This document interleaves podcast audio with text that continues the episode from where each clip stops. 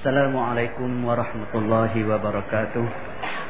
الحمد لله الواحد الأحد الصمد الذي لم يلد ولم يولد ولم يكن له كفوا أحد. أحمده سبحانه وتعالى وأشكره وأثني عليه ونكبره ونستهديه ونستغفره نستنجد به ونعظمه ونتوكل عليه ونستلطفه ونصلي ونسلم على المصطفى محمد صلى الله عليه وآله وسلم وعلى آله وأصحابه ومن دعا بدعوته واقتدى بسنته إلى يوم لا ريب فيه. Yang dirahmati Allah saudara pengusi majlis saudara pengusi dan datang kuasa sambutan oleh Rasul tetamu-tetamu sahabat-sahabat kita daripada suku Tionghoa tuan-tuan puan-puan hadirin hadirat yang dirahmati Allah sekalian. Sama-sama kita panjatkan rasa kesyukuran setinggi-tingginya kepada Allah Subhanahu wa taala yang dengan limpah izin perkenannya majlis ini menjadi mungkin. Membolehkan kita berkumpul di tempat yang lapang begini dalam suasana yang begini nyaman udara yang segar. Untuk kita sama-sama mengisi dalam ruang waktu dari umur kita yang pendek ini suatu perjumpaan yang pendek yang ringkas. Untuk sama-sama kita memperingati suatu sejarah suatu detik dalam sejarah yang panjang tentang kelahiran seorang insan kelahiran seorang manusia yang nama dia Muhammad bin Abdullah dalam tahun 571 Masihi yang silam yang sehingga kini sudah sampai kepada 1428 tahun. Kalau kita lihat kepada kebiasaan manusia dalam mana-mana zaman. Dari zaman Romawi, zaman Babylon, zaman Great Wall in China, tiap-tiap zaman dan tiap-tiap bangsa ada orang-orang besar mereka. Sejak George Washington, Abraham Lincoln, Roosevelt, sampai Kennedy, sampai Bill Clinton, sebut Mao Zedong sebut nama Chiang Kai-shek. Sebut nama Akihito. Sebut nama Soekarno dan sebagainya ke semua pemimpin-pemimpin ini hanya sekadar mengatur menyusun membawa manusia-manusia sejagat zaman mereka untuk menjadi bangsa besar. Bangsa yang berjaya yang maju sekadar kehidupan duniawi. Ini yang lain dari yang lain. Kelahiran insan nama dia Muhammad bin Abdullah yang akhir dikelai dengan Muhammad Rasulullah the prophet of Muhammad, the last prophet. Dia membawa message. Membawa suatu risalah. Memperkenalkan kepada manusia ini hakikat penghidupan. Hakikat manusia, hakikat penghidupan duniawi dan membawa suatu vision, suatu pandangan suatu jalan bagi memperkenalkan kepada manusia bahwasanya penghidupan yang sebenar bukan penghidupan duniawi. Penghidupan yang sebenar ialah penghidupan ukhrawi. Tapi yang pastinya bahawa alam kubur itu wujud. Tapi semua yang pergi ke kubur masuk dalam kubur timbul tanah mereka tidak pernah balik. Ish kalau orang kubur boleh balik lah.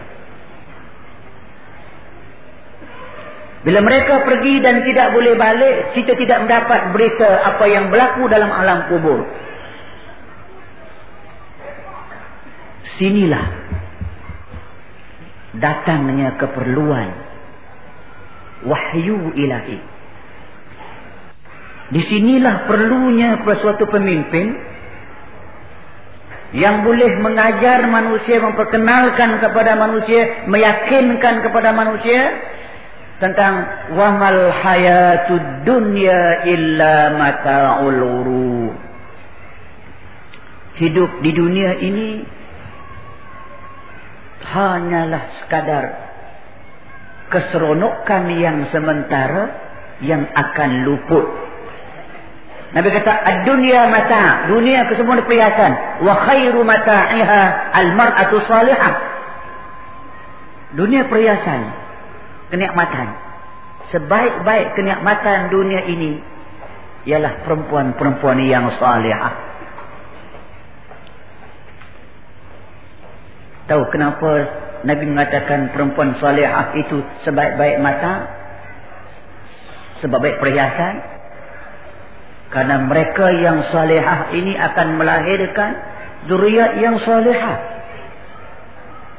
Bila zuriat yang salihah melahirkan zuriat yang salihah dan salihah akan wujudlah suatu masyarakat yang salihah. Masyarakat yang baik. Masyarakat yang disiplin. Masyarakat yang serba setimpal. Masyarakat yang pembinaan fisikalnya sama dengan spiritualnya. Masyarakat yang lahir dalam mereka itu nilai-nilai penghidupan sejagat yang murni dan indah. Maka itu perlunya kepada adanya al-mar'ah as-salihah. Nabi sebut dalam Quran menyebut ad-dunya mata, Nabi menyebut ad-dunya mata, memang dunia kesemuanya perhiasan yang sementara. Ini nak menyedarkan insan sekalian mengatakan bahawasanya apa sahaja kenikmatan dunia yang anda perolehi, yang kita perolehi tidak kira Islam atau tidak Islam yang kita perolehi, yang kita miliki, dianya bersifat sementara. Bila sementara means tidak kekal. Kekal tidak kekal means dia akan luput. Ini yang disedarkan masyarakat kini ini. Jangan senantiasa menghabiskan umur kita hanya sahaja untuk mengejar kepentingan duniawi dengan membelakangkan kepentingan ukhrawi dengan mengejarkan kesenangan dunia sahaja tanpa memperhitungkan kesenangan kita to the hereafter. Hari kita telah meninggal dunia, masuk kubur, masuk jirat. Apa akan jadi pada ketika itu? Ini yang amat diperlukan oleh wahyu Allah Subhanahu Wa Taala bagi membuka akal manusia. Tekanan-tekanan penghidupan yang memanggil manusia ini ke arah penghidupan sementara yang melalaikan mereka dengan Allah Subhanahu wa taala. Ini yang Allah sebut, yang Nabi sebut dalam Al-Quran. Dia katakan, "Ya ayyuhal insan, ma gharraka bi rabbikal karim allazi khalaqaka fasawwaka fa'adalak fi ayyi suratin ma syaa'a rakkabaka." Cuba kita lihat balik. Allah Allah berfirman dia tuju kepada kita. Tuju kepada siapa? Dia kata ya ayyuhal insan. Allah sebut wahai manusia. Ma gharraka bi rabbikal karim? Apakah yang telah menyebabkan kamu ini tertipu? Terpedaya Sehingga kamu telah terkeluar daripada jalan Rabbikal Karim. Tuhanmu yang maha mulia. Apakah yang menyebabkan kita ini terpesong? Daripada jalan menuju keadaan Allah subhanahu wa ta'ala. Sehingga kita menjadi memilih jalan untuk meredakan manusia. Untuk meredakan nafsu manusia. Meredakan kehidupan yang sementara. Orang tinggal jalan Rabbikal Karim.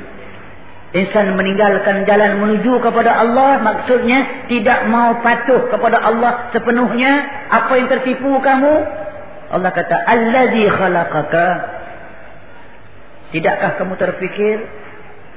Bahawa yang menjadikan kamu itu adalah Allah. Fasawwaka.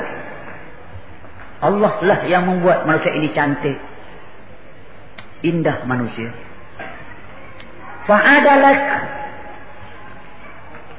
Satu maknanya. Allah beri segala-gala kepada kamu. Allah amat adil dengan kamu. Fi ayyi suratin ma sya'arakabat. Allah lah yang menentukan. Rupa-rupa kamu itu berlainan dengan orang lain. Yang Islam telah menyebut. Sebelum daripada sosiologis menyebut. Dia katakan Nabi kita Muhammad SAW dan hadis Abu Hurairah menyebut kullu mauludin yuladu alal fitrah. Fa'abawahu yuhawidanihi aw yunassiranihi aw yumajjisanihi. Kita dengar ke semua orang menyebut dalam hadis ke semua anak-anak yang lahir. Anak Islam tidak Islam anak bangsa Melayu Jawa Tionghoa semua saja dilahirkan boleh dibentuk fa'abawahu. Maka orang-orang yang namanya bapa dan ibu. Yang sekeliling budak itu boleh bentuk budak itu yuhawidanihi. Boleh jadi mereka orang Yahudi. Au yumajisanihi boleh. Yunassiranihi boleh jadi Nasrani. Yumajisan boleh jadi Yahudi. Bagi maksud nak jadi orang Islam pun boleh. Tidak Islam pun boleh. Ini, ini yang faktor penentu sebab tadi saya, saya ulang saya katakan bahawa Nabi kata sebaik-baik keindahan, kenikmatan, kesenangan dunia, perhiasan dunia ini perempuan yang saleh. Kerana perempuan yang saleh ini, berasaleh ini akan melahirkan zuriat yang baik. Zuriat yang baik, zuriat yang beriman, bertakwa kepada Allah subhanahu wa ta'ala. Tapi kalau perempuan tidak salehah, suami pula tidak saleh, walaupun nama dia saleh, maka anak yang lahir itu tidak menjadi anak yang saleh. Bila anak tidak saleh, dididik dengan tidak saleh macam mana? Daripada kecil lagi pun dia pergi dengar karaoke dah. Bukan dengar Quran, dengar karaoke. Dengar muzik. Yang kebetulan zaman ini, zaman manusia gila muzik. Yang kebetulan zaman ini zaman yang di mana-mana sudah pergi pun sudah tidak susah nak lari di pendengar muzik. Masuk pasar raya nak pekak telinga dengan muzik. Buka radio muzik. Buka TV jumpa dengan search KRU.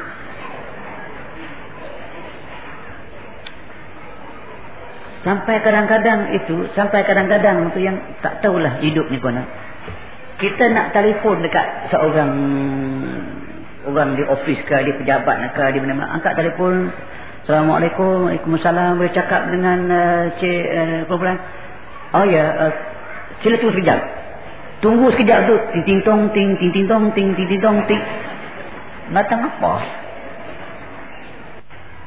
Dalam kereta luar kereta dalam. Sampai nak nak start sampai nak mulakan ahwal Islam pun saya tengok program awal Islam tu saya pernah tegur? Dia orang suka tu. Mesti muzik akhir ahwal Islam muzik nak bertanding Quran sebagainya tilawah Quran start dengan muzik juga. Akhirnya muzik juga. Nak berjalan muzik Daripada mula buka TV pun muzik negaraku. Akhirnya pun Negaraku. Itu yang budaya itu. Maka yang masuk dalam telinga kita zaman ini music. Ada tanya balik cara filsafatnya, mengapa orang dengar music? Jawapannya mudah, kerana nak berhibur. Saya belum pernah dengar orang jawab, mengapa suka dengar muzik? Kerana nak bertakwa kepada Allah Taala. Apa bondo takwa dengan itu? Mengapa dengan muzik? Nak seronok. Maka zaman ini zaman seronok. Keseronokan ini telah membawakan generasi yang sedang berada pada hari dalam keadaan dia nak seronok. Seronok apa? Seronok dunia. Dia jumpa dengan muzik dia pergi main. Padang bola banyak, padang tenis banyak, padang golf lagi banyak.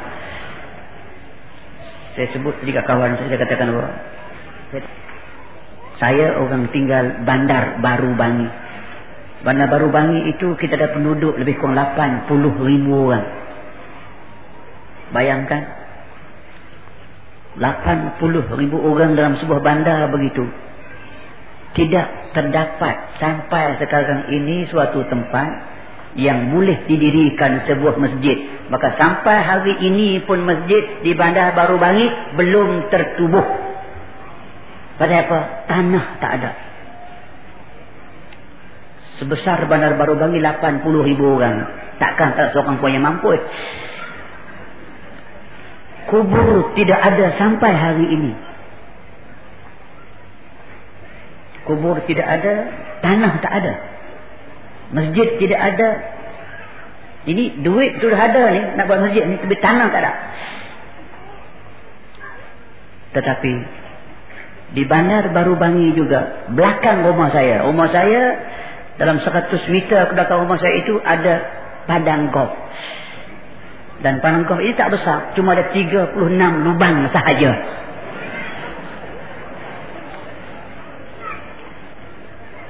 saya ingat padang golf kalau kecil itu satu lubang rupanya bukan rupanya padang golf itu yang paling kecilnya mesti ada 9 lubang kalau buat tujuh lubang tu bagus juga. Tujuh langit, tujuh bumi, tujuh surga, tujuh neraka, tujuh hari, tujuh banyak. Dan tujuh lubang goh. Ada kena mengenal lah. Tapi sembilan lubang. Tak cukup ni lubang. Lapan belah lubang. Tak cukup. Tiga puluh enam lubang. Tapi tapak nak buat masjid tak ada. tapak nak tanam orang mati tak ada. Harap larkin dia tak begitu kot. Tak seteruk tempat saya lah. Nak menyatakan bahawa itu pattern style hidup style hidup ini kalau kita tidak faham jika kita hanya style hidup ini arti kita nak biarkan anak kita besar dalam keadaan seronok dengan budaya muzik ini kita nak balik semula mengatakan bahawa akhiratu khairul laka minal ula. Jangan kita lupa tentang adanya. Suatu penghidupan hakiki yang bukan macam kalkatu dengan lampu. Bukan macam insan dengan dunia. Bukan macam setengah-setengah orang dengan dada. Dia merasa sahaja keseronokan ini pada hisap dada. Ada kawan dia yang cuba dah. Dia nak cuba sama. Dia nampak dah kawan dia jatuh dah. Kurus dah. Sangsara dah. Teruk dah. Jadi bangkai bernyawa dah. Tapi dia jadi macam kalkatu. Tengok saja kawan jatuh. Dia nak tubang buat sama. Dia jadi macam semut dengan gula-gula. Semut dengan air-air gula. Semut jalan. Pasal semut boleh kita fikir balang ini. Semut ini tuan-tuan. Kalau dia berjalan. Makhluk ini memang makhluk yang paling rajin. Saya tak tahu semut itu bila dia ambil cuti bekerja. MC tak pernah jumpa alam semut. Bukan siang dia bekerja. Malam hari itu.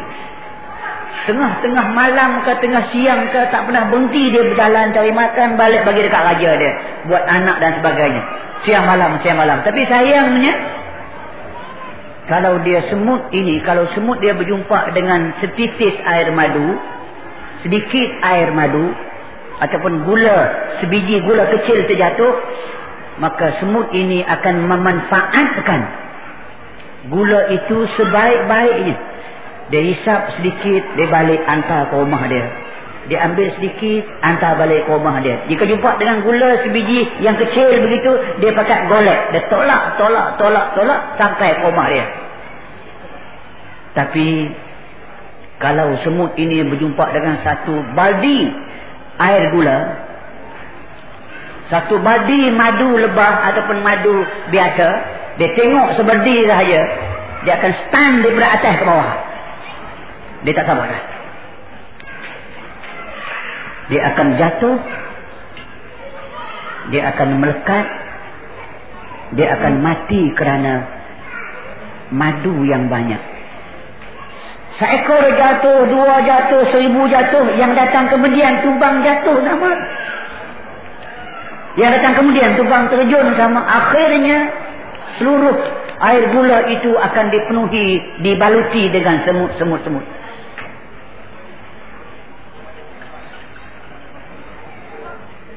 hampir sama itulah berlaku kepada manusia. Nampak ada orang yang isap dada tidak memberi kebahagiaan. Jangka pendek pun tak boleh. Binasa. Kalau tahu demikian, mengapa orang kemudian yang lain, yang belum kena tu, mengapa pergi terjun yang sama juga itu, kenapa? Orang yang minum agak. Tahu dah. Duitnya habis. Sonoknya tak sebanyak mana. Kesangsaraannya jelas. Bukan sahaja berpenyakit. Tapi masalah sosialnya jelas. Rumah tangganya goyang dan kacau. Pribadinya menjadi pribadi yang tidak ada nilai dan harga. Tahu dah. Mengapa orang belakang tu boleh ikut track yang sama juga. Jatuh sama juga. Orang main judi misalnya. Hampir tidak ada dalam dunia yang kita nampak orang tu kaya kerana main judi. Terlibat dengan judi sahaja dia akan purak peranda. Gaji tidak cukup, duit tidak cukup, bergaduh dengan isteri, bergaduh dengan suami, bergaduh dengan jiran sebagainya. Jatuh, jatuh, jatuh. Orang belakang mengapa jatuh juga? Orang yang rasuah misalnya. Tahu dah. Rasuah sahaja dia tak senang. Kerana wang rasuah tidak boleh tunjuk dengan kemewahan. Seorang pegawai yang kategori super skill G misalnya. Hanya layak duduk rumah teres misalnya. Kereta paling tinggi wira. Itu tinggi dah tu. Hidup yang sederhana. Lebih sedikit sahaja akan soal. Rumah beli di bawah mana. Masjid beli di mana. Jadi masalah. Jatuh, jatuh dan jatuh. Mengapa orang belakang pula nak jatuh sama? Ini, ini yang dikatakan ma gharraka bi rabbikal karim. Apakah yang menyebabkan kamu tertipu ni? Sehingga kamu meninggalkan jalan Tuhanmu. Jangan tertipu. Kita balik semula kepada yang Nabi ajar kepada kita balik. Apa yang Nabi ajar, yang Quran ajar kepada kita. Apa Quran ajar, senang sahaja yang kita baca selalu, saya nak ulas sahaja.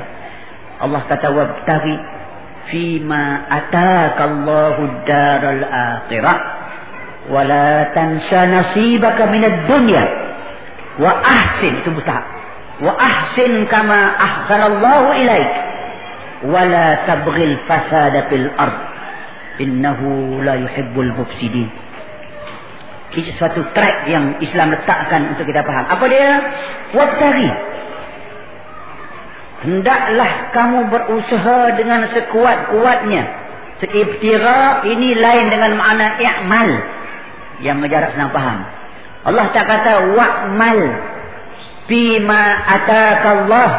Allah gunakan wabtari. Iftira maknanya kena buat kerja sungguh-sungguh. Tak boleh sambil lewa. Tak boleh cara part time job. Part time itu i'mal ataupun al-amal. Kalau a full time job, ibtira. Waktari, hendaklah kamu bekerja sepenuh masa. Untuk apa? Fima atakallah. untuk kamu dapatkan apa yang Allah sediakan kepada kamu di alam akhirat. Ini disebut sebagai the first priority. Keutamaan yang pustahak dalam kehidupan insan ini yang wahyu bagi tahu Muhammad bagi tahu kepada kita kerana wahyu kerana revelation mengajak manusia menjadi apa dia sedia perbuatan-perbuatan pekerjaan-pekerjaan yang boleh menyampaikan kamu kepada mendapat. Ad-daral akhirah. Kebahagiaan alam akhirat. Ini penekanan itu dikatakan wabtaghi fi ma ataka Allah ad-daral akhirah yang menjadi keutamaan dalam hidup ini dan Islam nak bagi tahu kepada manusia agar mereka jangan jadi orang yang rugi nanti untung besar macam mana senang lama macam mana Bahagia yang tidak akan luput macam mana? Kesenangan yang abadi macam mana? Ibtigha, carilah kamu, buatlah kamu kerja bagi menjaminkan kamu mendapat kebahagiaan di akhirat. Dan tidak akan kamu dapat kebahagiaan akhirat melainkan dengan mematuhi perintah Tuhanmu. Mematuhi sirah Rasulmu. Mematuhi amalan as-salafus salih kamu akan dapat kebahagiaan di akhirat. Cuma dalam mengejarkan kebahagiaan akhirat itu Allah kata sebab kamu terpaksa hidup dalam alam dunia. Kamu tidak akan sampai ke akhirat melainkan kerana touch down the ground first. You have to live in this world for a short time. After that, you proceed to the hereafter. So, untuk hidup dalam alam dunia ini Allah beritahu kepada kita yang maha mengetahui tentang kejadian-kejadian yang lain wala tansa nasibaka minad dunia. Jangan kerana kamu nak kejarkan akhirat kamu tidak herau langsung hal dunia. Maka buat kerjalah bagi mendapat habuan kamu dunia juga. Untuk kerja dunia ini perniagaan satu daripada caranya kita pun buat dataran perniagaan. Cuma etika yang Islam letakkan kepada kita, suatu pertunjuk, suatu jalan yang Islam berikan laluan kepada kita untuk kita ikutinya, demi mendapat keuntungan dunia, keuntungan di akhirat, Islam kata, Rijalun, la tulhihim tijaratun, wala bay'un, an zikrillah, وإقام الصلاة وإيتاء الزكاة يخافون يوما تتقلب فيه القلوب والأبصار ليجزيهم الله أحسن ما عملوا ويزيدهم من فضله والله يرزق من يشاء بغير حساب Ayat ini saya rasa dia merupakan suatu dustur suatu perlembagaan, suatu petunjuk yang memang tidak komplit pun memang cukuplah untuk kita mengambil pengajaran bagi orang-orang yang sedang terlibat dalam alam perniagaan. Allah kata apa? Lijalun. Orang-orang yang La tulhihim tijaratun wala bay'un an dzikrillah. Orang-orang yang menuju ke jalan kami kata Allah, orang-orang yang kalau mereka berniaga berbisnes, berjual beli. Mereka tidak menjadikan itu sebagai penghalang untuk mereka mengingati Allah. Sibuk berniaga tidak boleh dijadikan alasan untuk orang itu tidak nak mengingati Allah subhanahu jadikan alasan untuk orang itu tidak nak mengingati Allah Subhanahu wa taala wa iqamis salat tidak menghalang mereka menunaikan salat. Wa ita'iz zakah mereka tidak menghalang untuk mereka menunaikan zakat. So, orang yang berniaga, orang yang jual beli kata Allah, yang benar-benar mewakili gulungan yang mengharapkan keredaan Allah, orang yang akan untung dunia, untung akhirat sekaligus, orang yang perniagaan mereka, jual beli mereka tidak menghalang mereka daripada zikrullah. Iqamis salah. Mereka tidak pernah berhenti. Tidak terhalang mereka untuk menunaikan salat. Bila masuk waktu salat. Wa ita'iz zakah. Setahun sekali dengan perniagaan mereka itu. Mereka menunaikan zakat. Kenapa? Ya khafuna yawman. Tatakallabu fihil qulubu wal absar. Karena orang yang buat demikian ini. Mereka amat merasa gerun.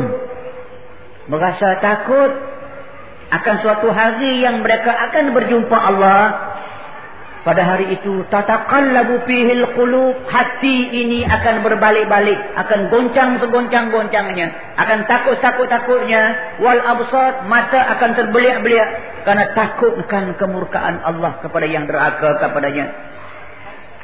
Kenapa?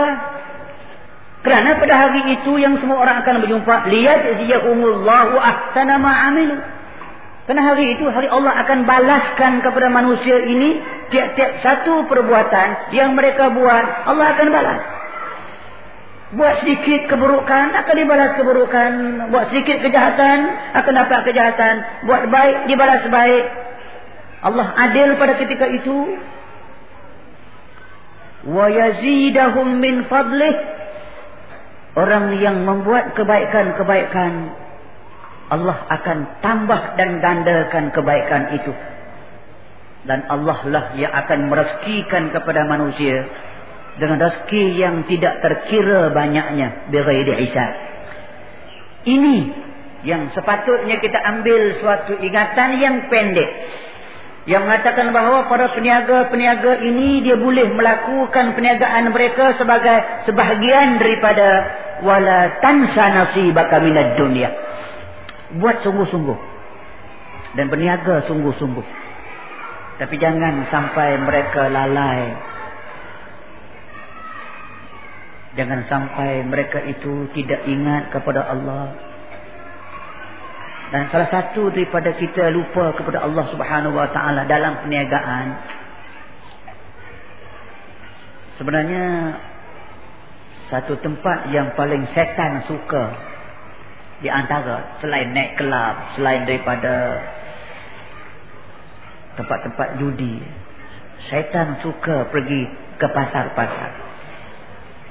Sebab itu Nabi jika dia masuk dalam pasar, dia, dia berdoa kepada Allah, minta Allah jauhkan daripada kejahatan pasar. Pasar, pasaran ni banyak. Yang paling mudah sangat nampak dalam pasar ini adalah aktiviti tipu tipu. Tipu harga tipu barang. Tipu. Dan pasar ini pula tempat yang paling mudah orang berbohong. Bohong macam mana? Dia tak sedar. Ikan ke barang ke kain ke gelas ke berapa? Lima ringgit. Tiga ringgit tak boleh. Tiga ringgit tak pulang modal. Tiga ringgit belum pulang modal. Minta maaf lah. Ha, tak apalah. Marilah Sikit tambahlah. Tak mau. Ah, ha, ambil lah. Macam mana berniaga tak pulang modal? Okey. Dalam pasal bukan tipuan saja yang boleh mengabui manusia kerana nakkan kepada keuntungan dunia yang sedikit. Orang sanggup melanggar perintah Allah. Kalau itu berlaku, maka rezeki yang kita dapat dengan cara itu ma nabata min haramin fannaru aula bih. Barang yang tumbuh daging kita daripada makan barang yang haram maka neraka lah tempat yang paling sesuai baginya.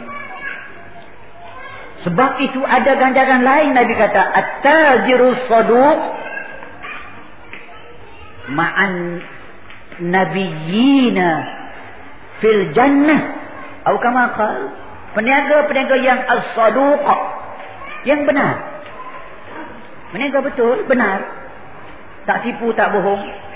Dia itu ma'an nabiyin. Makam dia itu makam yang Allah akan letakkan dia nanti di akhirat bersama dengan an-nabiyin. Kenapa tinggi sangat? Karena susah nak dapat orang yang betul macam tu.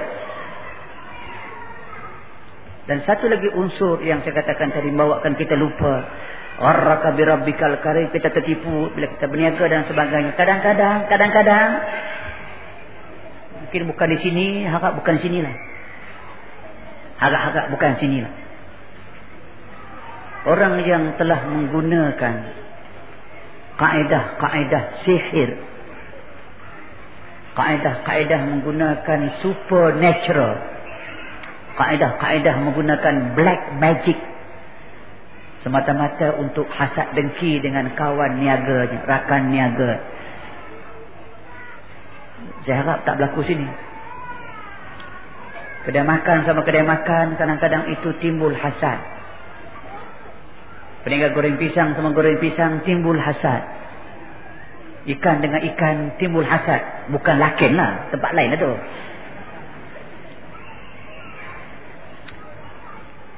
Hasad apa dia? Ini, hasad apa dia?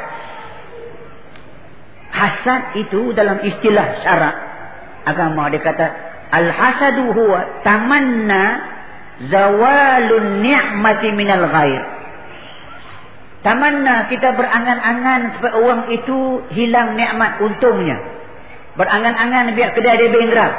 Berangan-angan biar peniaga dia tutup. Angan-angan saja, angan-angan saja. Bukan mak jenin ya.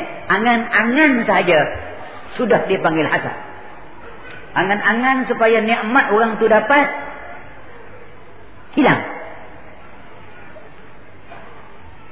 Kalau selepas daripada hasad itu keinginan untuk nikmat kawan itu hilang itu diikuti dengan perbuatan fitnah sihir dan sebagainya itu dipanggil hasud hasud orang yang banyak hasad Orang yang hasad ini Nabi kata kesian.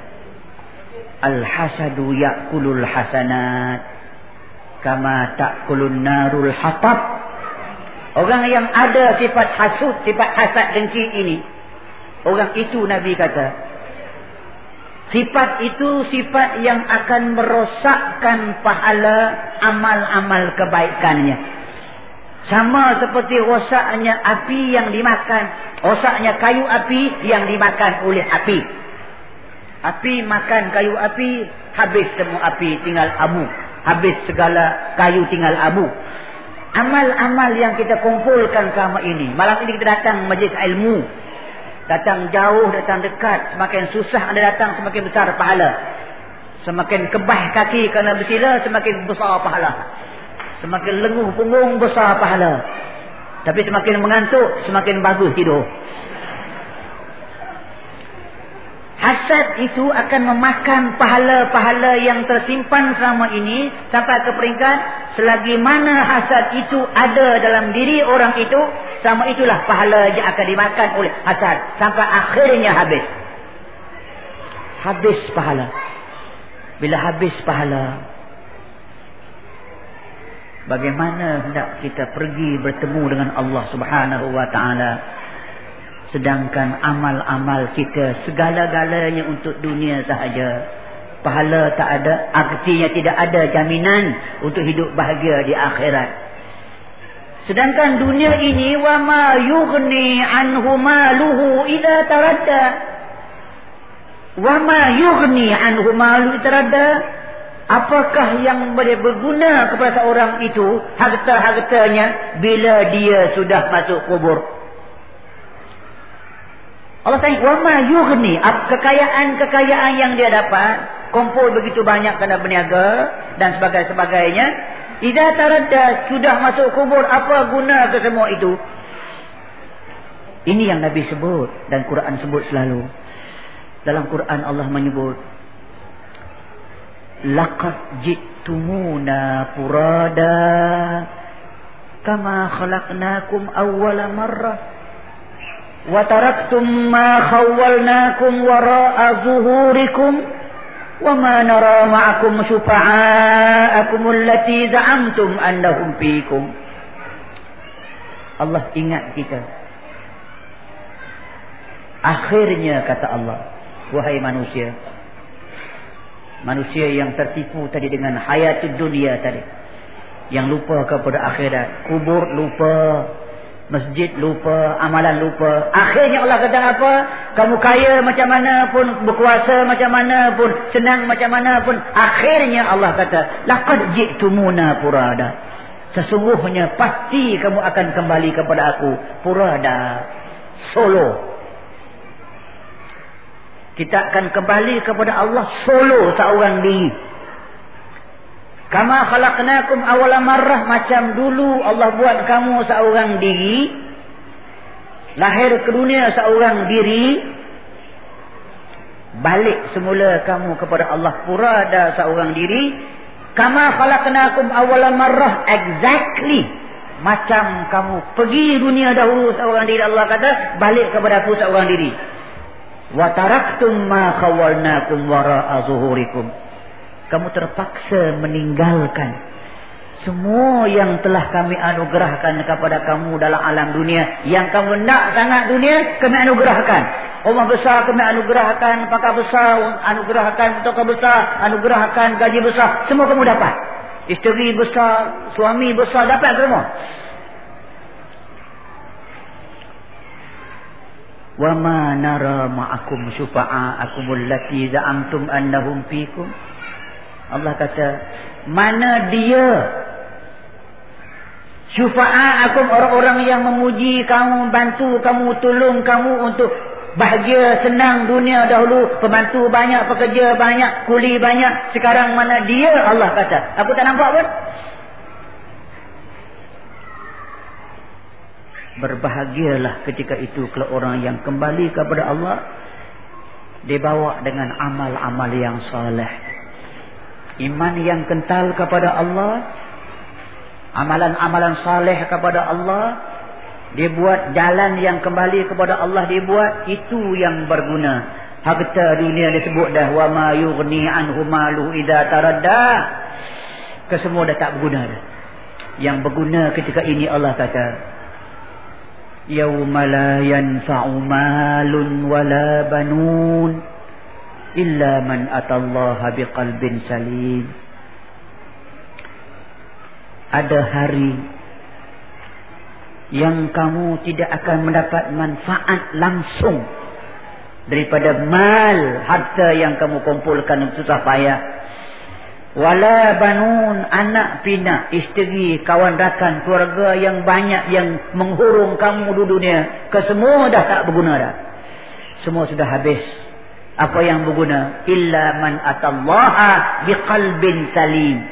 Yang berguna ketika itu orang yang kembali kepada Allah Subhanahu wa taala dia bawa sekeping hati qal hati perasaan naluri hai hidup.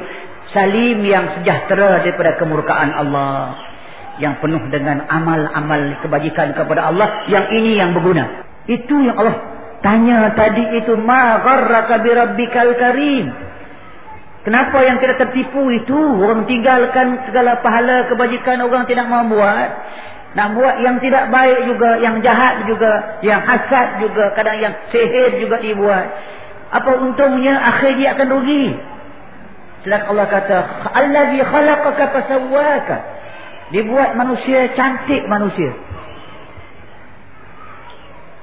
Itu kalau anda renung kepada muka kita, muka manusia.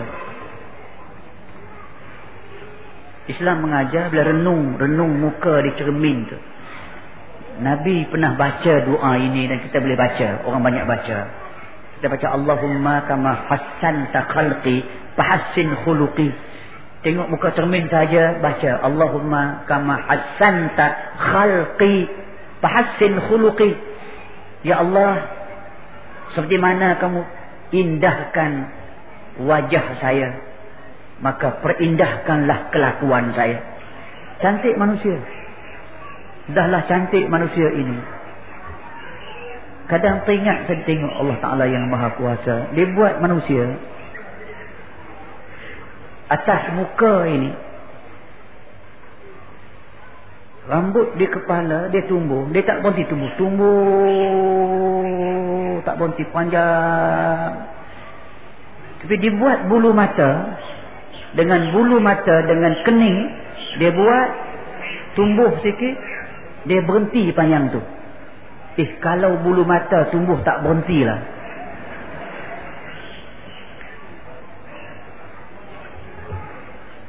Pelik pula si kening ini pun, kening ini pun tak ada pun tak orang tak ada kening nampak huduh lah. Lepas kena buat eye shadow. Kening ini pula anda anda cukur kening, cukur kening. Dia tumbuh balik sampai sepanjang itu dia berhenti. Eh kalau kening tumbuh tak berhenti lah. Sebab orang sekarang malas potong rambut. Kening pun malas potong. Bulu mata pula panjang sampai ke bawah ini. Cuba bayang tengok manusia rupa macam tu, ah, waktu itu beruk lebih cantik. Indah pula dia buat misai ini. Dia tumbuh tak berhenti kena potong. Trim. Janggut tumbuh panjang tak berhenti. Dia buat gigi, kalau gigi tumbuh tak berhenti, Cuba bayang tengok gigi tumbuh tak berhenti. Panjang, panjang, panjang, panjang. Akhirnya tutup tak boleh, buka tak boleh. Ha mampu. Peliknya pula gigi ini pun kena motor baring kuat sikit, silap. Jatuh. Habis semua gigi. Tapi kalau gigi muda, dia tumbuh balik. Tumbuh balik pun kalau panjang tu saja dia berhenti. Subhana khaliqil kaun wa subhana khaliqil bashar.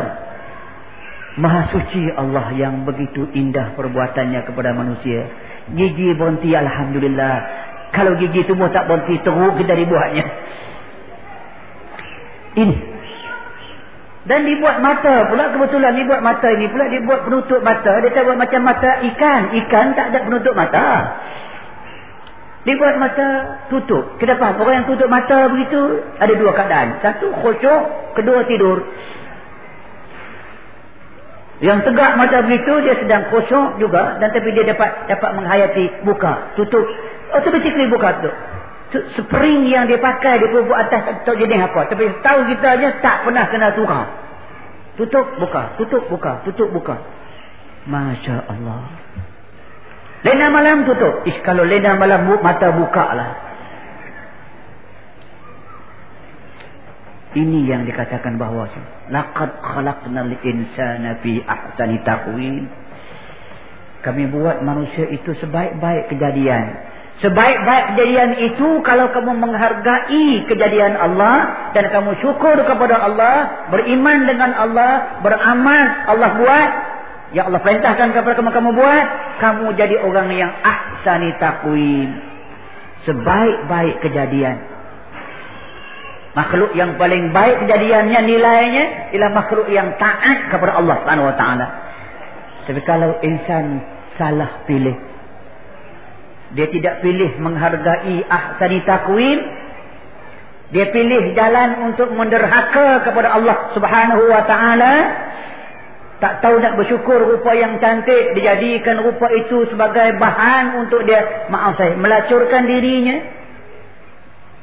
Misal, dia merosakkan kejadian. Tak bersyukur kepada Allah subhanahu wa ta'ala dengan kejadian yang ada. Dia, dia, dia pindah kejadian Allah subhanahu wa ta'ala sebab itu Islam dalam beberapa hadis memang dia larang. Larang untuk kita ubah pindah muka. Ubah pindah kening. Tuan-tuan perempuan dengar selalu orang baca. Saya nak ulas saja dalam hadis. Dibaca dalam hadis. Tahu kenapa? Kerana Allah subhanahu wa ta'ala jika dia buat sesuatu benda yang itu sudah sempurna dah. Kalau kita tidak sempurna kita betulkan dia sebagai taghyiri khalqillah, kita mengubahkan yang Allah jadi, maka Allah murka dia. Orang yang telah menghargai pemberian Allah ini dengan bersyukur kepadanya, menerima apa yang ada dan berusaha ke arah mendapat keredaan Allah Subhanahu wa taala, dia menjadi ahsani taqwim. Yang tidak menghargainya. Yang tidak bersyukur kepada Allah, yang mengubah kejadian Allah, yang tidak taat kepada Allah Subhanahu wa taala walaupun mereka cantik dan indah summa radadnahu asfala safilin kami turunkan dia kami rendahkan dia menjadi makhluk yang nilainya asfala safilin paling bawah daripada kesemua yang bawah Siapa ada yang baik? Illal ladzina amanu wa amilus solihat falahum ajrun ghairu mamnun. Yang bergunanya, yang berfaedahnya, yang bernilainya illal ladzina amanu. Mereka-mereka yang beriman kepada Allah, yang sungguh-sungguh beriman. Wa amilus solihat, mereka beramal dengan amal-amal yang soleh. Orang itu Allah kata falahum ajrun ghairu mamnun. Mereka lah yang akan kami berikan kepada mereka kebaikan ajrun kenikmatan ajrun upah mana ajrun ghairu mamnun yang tidak putus-putus Atas itulah datangnya Muhammad sallallahu alaihi wa alihi wasallam mengajak kita menuntun kita ke arah jalan Allah. Mengajak manusia kepada wa ma li ahadin indahu min ni'matin tujza illa ibtigha wajhi rabbihil a'la wala sawfa yarda wa ma li ahadin 'indahu min ni'matin tujda tidak ada sebarang makhluk yang melakukan kebaikan untuk Allah sehingga Allah mesti membalaskan kebaikan dan budi baiknya. Artinya insan yang buat apa kebaikan pun itu bukan untuk Allah Subhanahu wa taala malah untuk diri dia. Wa ma li ahadin indahu tidak ada siapa pun di sisi Allah min ni'mat yang membuat nikmat yang Allah mesti balas nikmatnya kerana Allah. Yang ada hanyalah illa tira awajhi rabbihil a'la. Yang ada semua manusia ini dia buat untuk mendapat keredaan Allah Subhanahu wa taala. Kita ini buat kerja yang nak kita dapat nak dapat keredaan Allah. Ibtigha'a wajhi rabbihil a'la kita bekerja sungguh-sungguh ibtigha'an kerja yang empat pulat untuk apa? ibtigha wajhi rabbihil a'la nak mendapatkan keredaan Allah Subhanahu wa taala dan kalau orang yang bekerja ke arah ini orang yang bekerja hidup ini untuk mendapatkan keredaan Allah Allah kata wala sawfa yarda nescaya Allah akan redha dengannya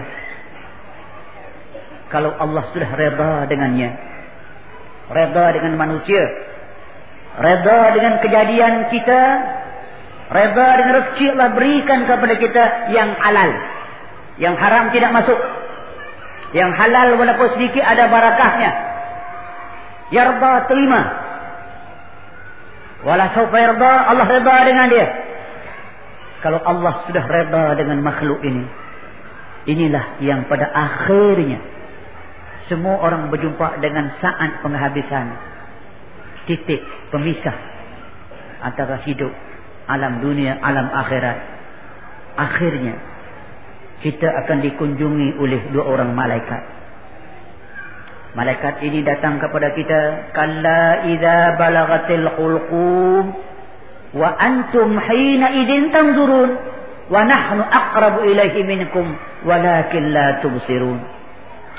Sampai bahasanya nyawa kita akan sampai ke halqum Kalla idza balagatil hulqum nyawa akan keluar sampai ke hulqum wa antum hina idzin tanzurun hari itu kamu dapat melihat dengan jelas.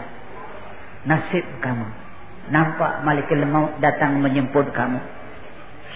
Nampak ada ke mana kamu nak pergi.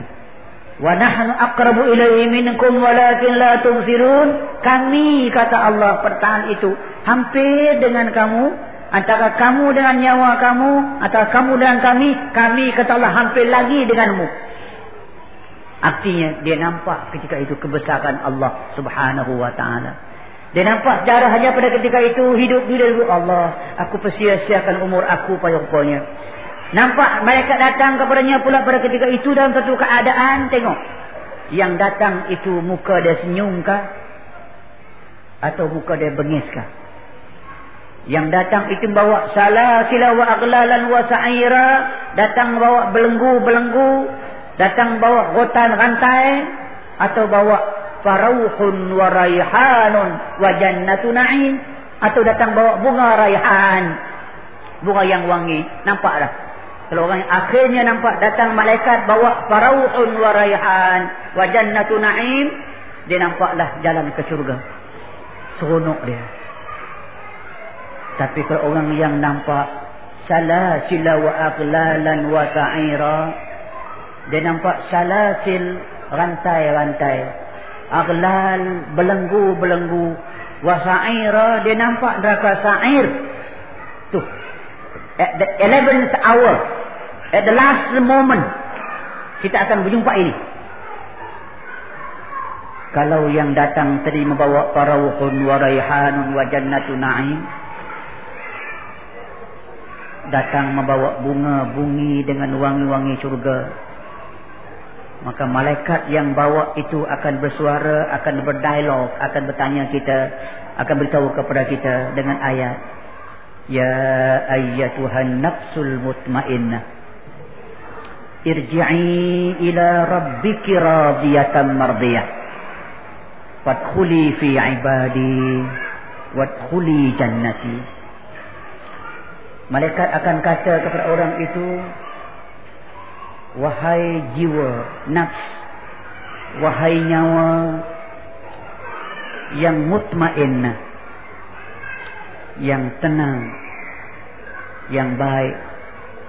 Irji'i Silalah Kembali Kepada Tuhanmu Wahai nyawa Wahai ruh Wahai insan. Radiyatan mardiyah nafsu yang reda nyawa yang reda dengan Allah. Allah reda dengan dia. Radiyatan mardiyah nyawa ruh badan jasad ruh kita reda dengan Allah. Raditu billahi rabban itu yang kita baca. Saya redalah Allah itu Tuhan saya. Wa bi Muhammadin nabiyya. Saya reda dan saya puasati Nabi Muhammad itu Nabi saya. Pesuruh saya. Propek saya. Wabil islami dina. Reda Islam menjadi cara hidup saya. Reda betul inilah yang dikatakan. Radiyatan mardiyah. Reda meredai. Fadkhuli fi ibadi. Allah suruh malaikat sampaikan kepada nyawa itu. Dengan katanya marilah kamu masuk menjadi hamba Allah. Wadkhuli jannati Allah bagi tahu kepada kamu kamu akan dimasukkan kepada syurganya. Itu. Kalau sudah insan ini menjadi radiyatan mardiyah dan sudah reda meredai dan budak-budak pun semakin bising maka cukuplah sekadar ini sahaja untuk malam ini sekianlah sahaja aku lu qauli hadza وأستغفر الله العظيم لي ولكم والسلام عليكم ورحمة الله وبركاته.